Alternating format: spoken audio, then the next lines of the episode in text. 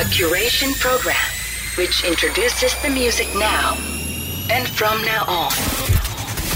7 8 Music Crate Music Crate. on Bay FM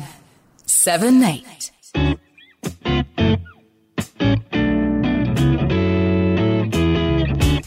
えーこの時間は音楽業界で活躍するさまざまな方に業界の裏話をお聞きしていきたいと思います先週に引き続きユニバーサル内レーベル EMI レコーズの音楽制作ディレクターで新人アーティストの発掘発信プロジェクト今ラボを主催する今村圭介さんにご出演いただきます今村さん今週もよろしくお願いしますよろしくお願いします。いや先週めちゃめちゃ楽しかったですありがとこうございますちらこそです。ありがとうございます。ちょっと今日もですねあの、はい今村先輩に聞きたいことがですね、もうたくさんあるんで、ちょっと一つ一つあの、はいインタビューさせてください。怖い怖い。あの今村さんあのフジファブリックとかベースボールベアとか、キューミルとか、本当そうそうたる本当に素晴らしいアーティストばかりあの担当されてると思うんですけど、はい。あのいわゆる本当にアーティストってすごい繊細だったりいろんな環境で活動してるんで、あのそういった時にあのコミュニケーションする上で、まあ、大切にしていることとかがもしあればあの、はいぜひお話お伺いしたかったです。はい、そうですね。なんかあのえっとそうだ一番大切にしていたことがえっと、それは先輩とか上司まあ小安二郎さんっていう方から、まあうん。言われたことがあってそれずずっと僕の中の信念であるんですけどアーティスト特にまあ作詞作曲している人が一番多分そういう悩みを抱えがちなんですけど、えっと、何でもいいので悩みを抱えた時に誰に最初に連絡するかの人になれって言われてたんですよね。なる。ほど、うんうんうんうん、で実際あの松崎さんもお分かりだと思うんですけど実際はレコード会社のディレクターって、えーマネージメントのマネージャーと違って、まあ、うん。もう少し外側にいるじゃないですか。そうですね。なんで、うんはい。本来であればそのちょっとした悩みとか何でもかんでも基本はやっぱりマネージャーさんに相談すると思うんですけどそこにのポジションになれっていうぐらいの話だったんですよね。なる。ほど。で、はいやっぱりその曲とか歌詞もそうなんですけどやっぱりアーティスト本人から生み出されるもので僕たちはご飯を食べさせてもらってるんででそこから出てくるものってやっぱりまず曲なんでそこに携わるのディレクターであるっていうことから考えるととにかく何かあった時に連絡を受けるのが自分であるように本人とちゃんと信頼関係を作るっていうことを心がけていたんでなんで本当にその、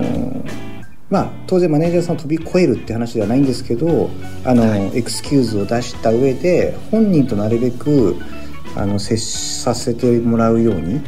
あので特に最初の頃は。で、まあ、当然その信頼関係ができたらあのそうじゃなくなっていくと思うんですけど、最初の頃はやっぱりそういうふうにしてあのなんで本当にフジファブリックの時は特に、まあ、僕新人だったんでめちゃくちゃ暇で。うん。なんで、あの毎日一緒にいましたね多分志村とへえそうですか。そうなんでその当時だからマネージメントもなかったっていうのもあったんで、うんうんうんうんうんあの本当に毎日一緒にいましたね。へえ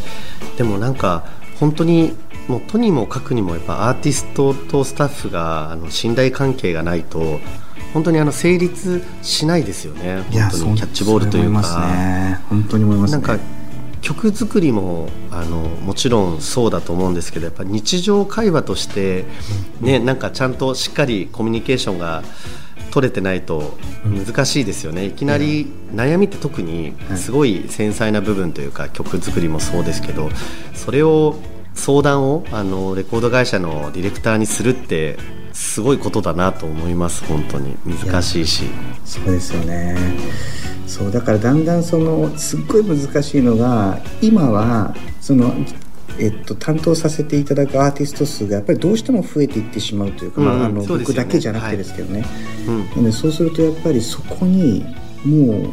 昔のように寄り添う時間をかけて寄り添うってことが多分多くのスタッフの人たちができないんじゃないかと思っていてこうだからそのアーティスト単位というよりちょっと楽曲単位みたいな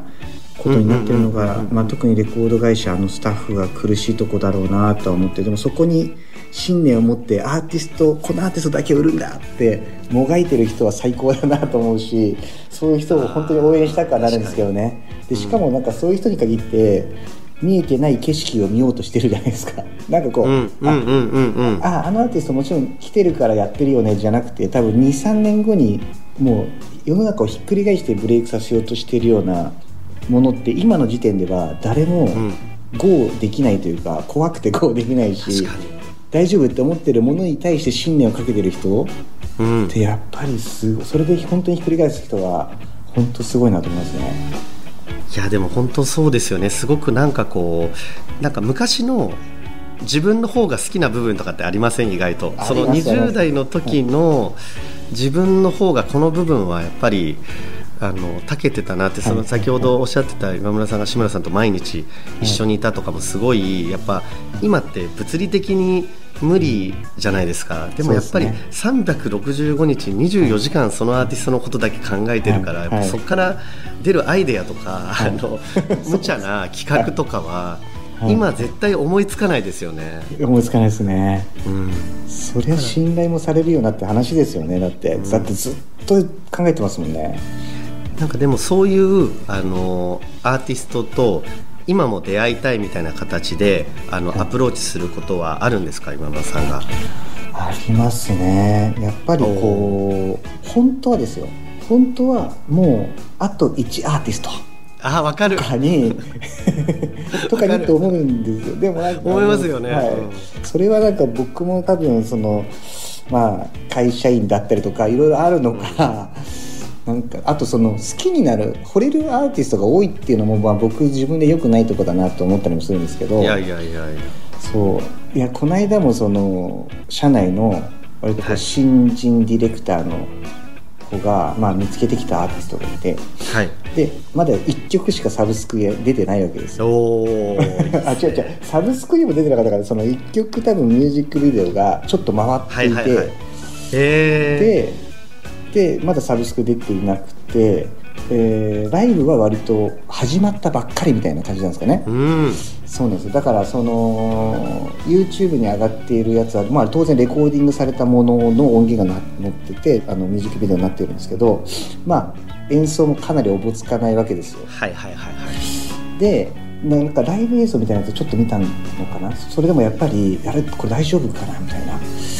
感じのやつにもう惚れ込みまくってあでもうね。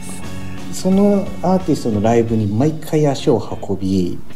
絶対に化けさせると言って る新人のディレクターがいて。素敵。いやすごい。僕はもうパッと聞くとあルーツが大体この辺りで、えーここのアーティストが好きであだからこの曲がだだってまだ1曲しかないんで、まあ、ライブ見に行ってないんで、その1曲しか聴かない限りだとああちょっとトレンドのここら辺のが好きなあの今時な感じなんだろうな、はいます。でまだ演奏もできないってことで、まあ大体23年ぐらいかかるからまあそこからかなみたいなぐらいに思っちゃうじゃないですか。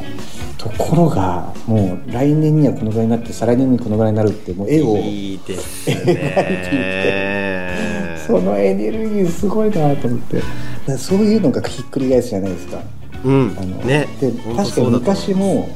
あの20代の頃とか本当にあの上の人たちとか、まあ、基本クソだと思ってたじゃないですか、まあ、ハモる先輩とか上司、憧れはいて、はいそれ以外は基本全員ダサいしクソだと思っていて、だからなんていうんですか、その思ってた思ってました。プレゼンとか余裕っていうかその自分が見つけてきたアーティストのプレゼンとかて、うん。で分からないがられると嬉しいというかあやっぱはい分かんない。いなははいはい。その感覚ありましたよね、うんそうですですっごい生意気な時期あるじゃないですか。もう。ありますよね本当。いそう。だけどそれ多分今は逆なんだろうなって思うとちょっと。やーなるほど。そうでもなんかあの生意気な時期の自分みたいな、はい。あの20代が出てきたら、もう本当全力で応援したくなる感じ最がありますよ高と思います。はい。最高だなと思いますもんなんか全ベッドしたいというか、でも、はい。やっぱりそのそういう時になんか応援してくれた人とかって、はやっぱ覚えてますよね、いまだに。あの時に覚えてますね。なんかいいって言ってくれたなみたいいやもなう一言だけでも覚えてますもん。覚えてますよね。はそうそう今ってなんか選択肢がすごいうん。たくさんあるから、なんかそういう提案をしてあげたいとかは思いますよね。でもありますね。そこをひやっぱり拾いたいですね。やっぱ細分化どんどんされていくと思うんでより多分生きられるポジションが絶対ありそうな気がするんですよね昔に比べて余計に。そうですよね。うん。という流れでですねあの、い。ちょっと今日はあの今ラボについてぜひおあの、はいお話をお伺いしたいなと思ってまして、はい。い、やもう本当すごいことですよね。あのなんかどんどん規模が大きくなってるのが、はい。目に見えて分かりますし、これそもそもスタッフィング的にはあの今村さんを中心としてそのはい。周りにいる方たちっていうのは、あのどういった方たちがどういうきっかけで入ってきてるんですか？そうですね。あの、えっと、2020年に最初にその7月の11日だったんですけど、まあなぜ覚えているかというと、7月の10日が志村の誕生日で、はいはいはいはい。あのいつもその7月の10日の誕生日とか、うん。あの彼の、まあえっと、命日とかやっぱりその今の音楽のことをすごい自分でも振り返るんですよ、なんか志村だったらどうしてたかなとか。うんうんうんうんうんなんでなんかちょうど多分コロナもあってすごいいろいろ考えてた時期でなんでそ,、まあ、その次の日に多分あのなんか一緒になんかドキドキできるあのアーティスト探してますみたいなことつぶやいたら本当すごいいい反応がたまたまあって、うん、いやすごすごいリツイートといいねされてるのが回ってきました。そうですね。そうそうなんですよね。本当にであれの多分ワンツイートのおかげであのこれ自体が始まったんですけど、うん。なのでそのまあアーティストの方々からもいっぱいリプライいただいたんですけど、まあ、同時にそのまあクリエイターとかスタッフ志望みたいな方々からもいっぱいいただいてでまあじゃあ,、まあ、あの当時だとそのオンラインコミュニティとかすごい流行ってたじゃないですか、うんうんうんはい。あの一応僕会社員なんであの副業禁止なので、無償の無料のコミュニティぐらいだったら別に問題ないじゃないですか。うんうんうんなのでじゃあなんかみんなでその意見交換したりとか一緒にそので昔とその発掘の仕方が変わってるじゃないですか。もう新人のアーティストやりたいのにうん。一人だと追いつけないっていうのもあってただみんなで一緒に探してもらったらいいよねと思ってでそのコミュニティがスタートしたっていうところなんですよ。なんであのそこに今は結局今30人ぐらいのスタッフえで、すごい。そんですんなにいるんですか？そうなんですあすごい。でえっと本当に学生うん。それから会社員の人たち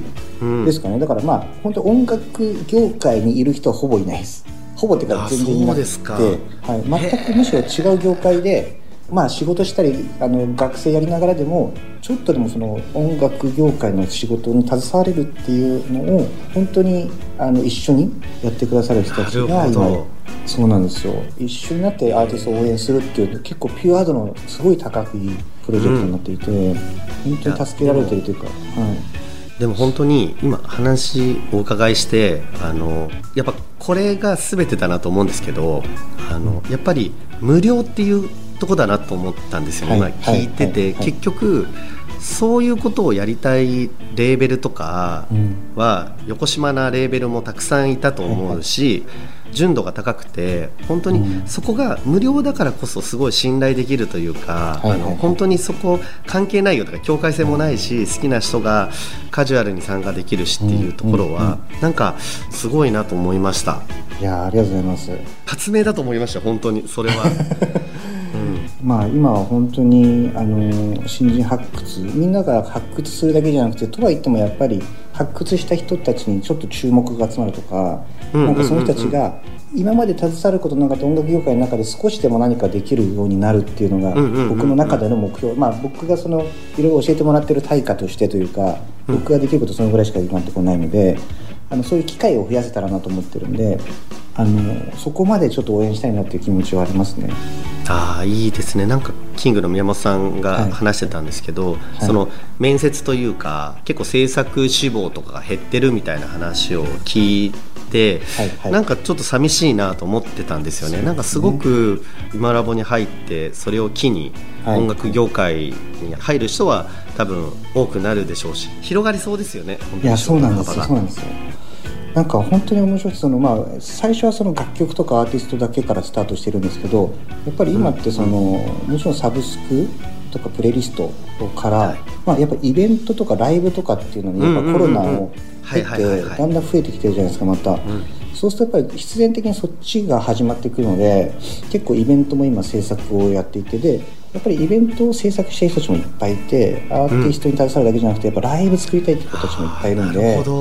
なんかそっちの需要も増えてきてなんで今実際に多分この秋とかに、まあ、あのいわゆるサーキット系のイベントとかのステージのコラボステージとかをあのま任せていただけそうなところも出てきて、よりこうまあ僕のか視点からいくとよりこうなんですかねその新人アーティストがちゃんとこうフックアップされる場があってうんだからこそ安心してなんか音楽がちゃんと鳴らせる、えーようになるといいなっていうふうに思ってる感じですかね。いい話聞きましたでもなんか結果的にやっぱ純度が高いっていうためにはあのそのスタンスを守らないといけないですもんね本当にまあそうですねそうですね。確かにありがとうございます今村さんもうお時間になってしまいまして、ね。はい。はい、ありがとうございます。貴重な話たくさん聞かせていただきまして、あの先週もあのーたくさんいい曲を紹介していただきましたが、今週もですね、あの今村さん3曲ご紹介お願いいたします。はい、えー今週の1曲目は、えー僕が世の中にある楽曲で一番好きな曲「ザ・ビートルズで「えー、 Let It Be」そして2曲目、えーまさに、えっとデビューを発表したばかりですが「えーきゃないで「バニラ」続いて、えー先日、えー東京公演に行ってとても感動した「ザ・1975」から「I'm in love with you」